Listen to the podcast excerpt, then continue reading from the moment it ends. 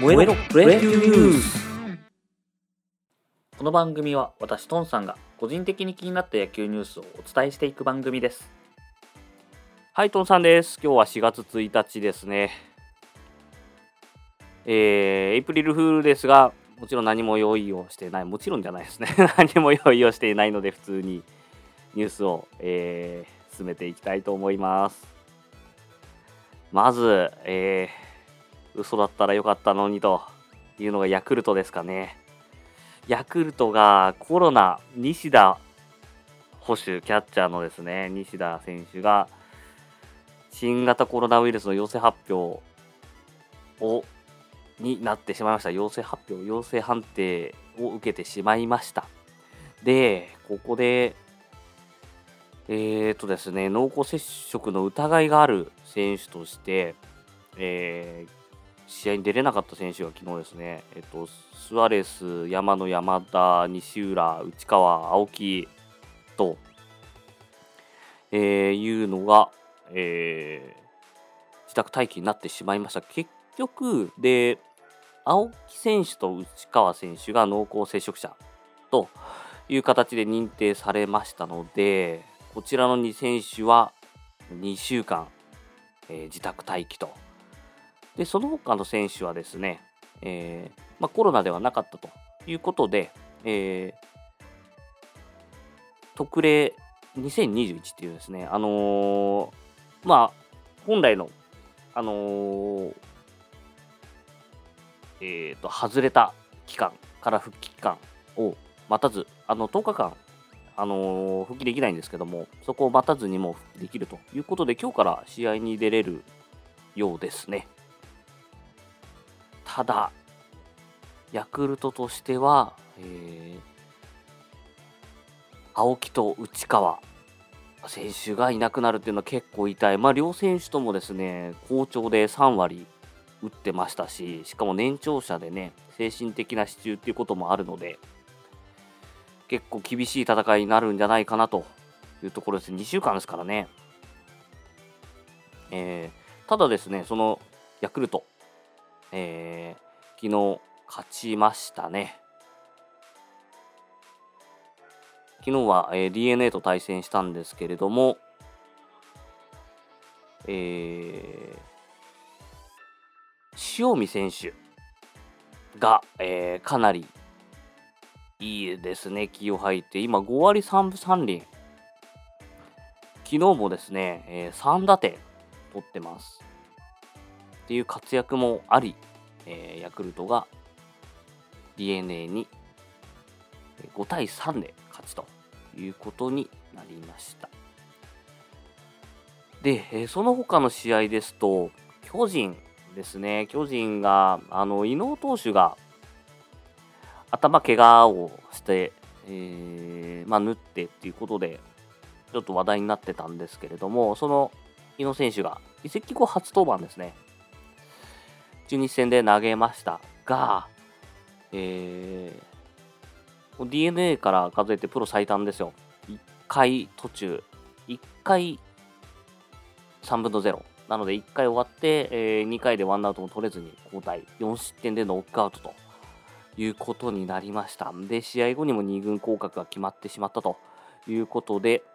えー、まあね、頭の怪我だけではなく、伊能投手にとっては手痛い、えー、敗戦になってしまったなという感じです。で広島の方はですね、えー、広島は栗林投手が絶好調ですね。4対2で昨日勝ってるんですけれども、もう3セーブ目です。で、今、4回投げてるんですけれども、えー、その中で被安打1、四死球0と、えー、絶好調です。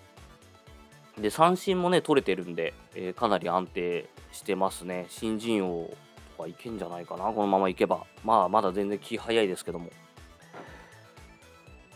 はい。で、続いてパ・リーグですね。パ・リーグはロッテが勝てません。なかなか勝てません。楽天と対戦しまして、楽天の方はですね、あのー、さ最近いろいろ話題になっている則本投手が、えー、先発だったんですけれども、まあ、則本投手、これでね、ボロボロ負けるとまたちょっと叩かれてしまうんですけれども、えー、抑えきりましたね。でロッテの方は、えー、1点しか取れずというところで、これで7年ぶりの開幕5連敗になってしまいました。で、7年前はじゃあどうだったかっていうと、5連敗で止まってたんですよね。なので、えーちょっと今日6連敗とかになるとまたこの何年ぶりっていうのが前に遡る感じになりますね。でちなみにロッテの7年前でいうと、えー、石川 M 投手と二木投手がなんと入ってきている年でもう今やロッテのダブルエースですけども、えー、この2人がドラフト入団をしてきてあと井上選手ですねも、えー、同じ年のドラフトで入ってきてます。あとはピッチャーでいうと、西武から涌井投手も入ってきた年ですね。まあ、今、あの対戦した楽天に行っちゃいましたけども。なので今日は、ロッテはなんとか6連敗を阻止したいと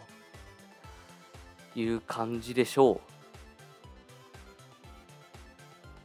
ちなみにですね、あのオリックスは去年あの開幕6連敗を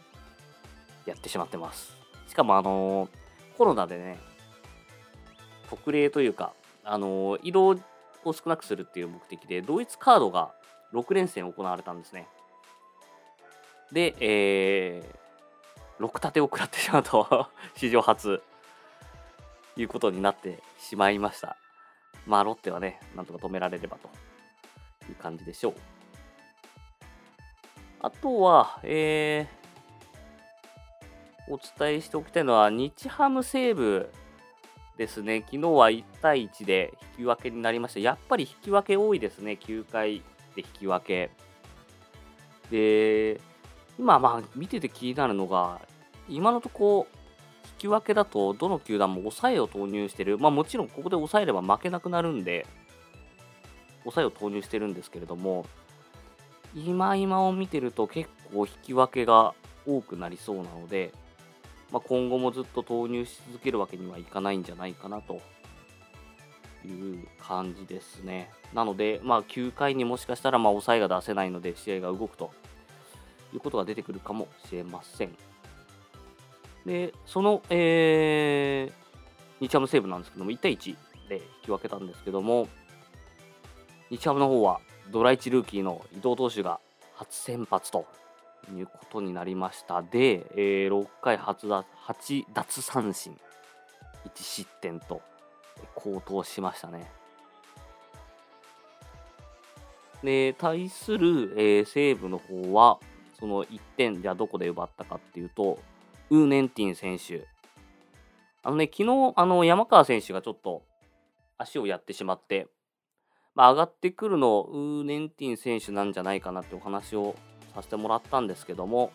えー、まあ、予想通り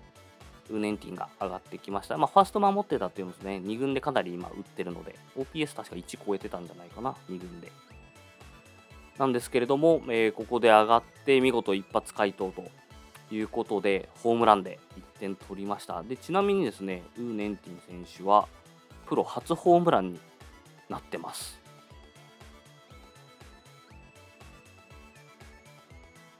で、えー、西武の方はですね、今井達也投手が投げてたんですけど、先発がものすごい制球が荒れてましたね。もともと今井選手、今井投手は制球良くないんですけども、まあ、昨日は特にっていう感じでした。フォアボールいくつ出してたのかな？昨日はですね、えー、っと、フォアボール6個で四球1個で、えー、5回投げて7四死球ですね。被安打2なんですけど なので、あの、フォアボールでランナー出して、で、奪三振8で結構三振取ってたんで、フォアボールで出して、三振でアウトを取るっていうことをやってました。で、昨日はですね、今井投手、あの162キロっていうスピードが出てまして、なんか最近、ちょっと、最近なのかな、あのー、殺度のガンがおかしいような。昨日ですね、西武の伊藤、昨日、おとといか、伊藤翔投手って、えっ、ー、と、が投げてたんですけども、あ、昨日も投げてましたね。えー、おとといは、えー、155キロっていう表示が出まして、おそらく自己最速なんじゃないかな。で昨日も今井達也が162キロということで、あのー、まあ、スピードピッチャーがね、結構出てたんですけど、うん、なんか、それ以上にガンが出てたイメージです。160にはないと思うんで、さすがに。多分公式記録にもなってないんじゃないかな、昨日の160には。うん、そんな感じでした。で、まあ、あれあれのまま、えー、やってたんですけど、その5回で、えー、7四球なんですけど、えー、失点ゼロと いうことになりました。でね、えっと、まあ、最後、すごい見せ場というか、日ハム側がちょっと悔しい思いをしたと思うんですけども、ノーアウト満塁まで行ったんですね。抑えの増田が出てきて、ノーアウト満塁まで、あのー、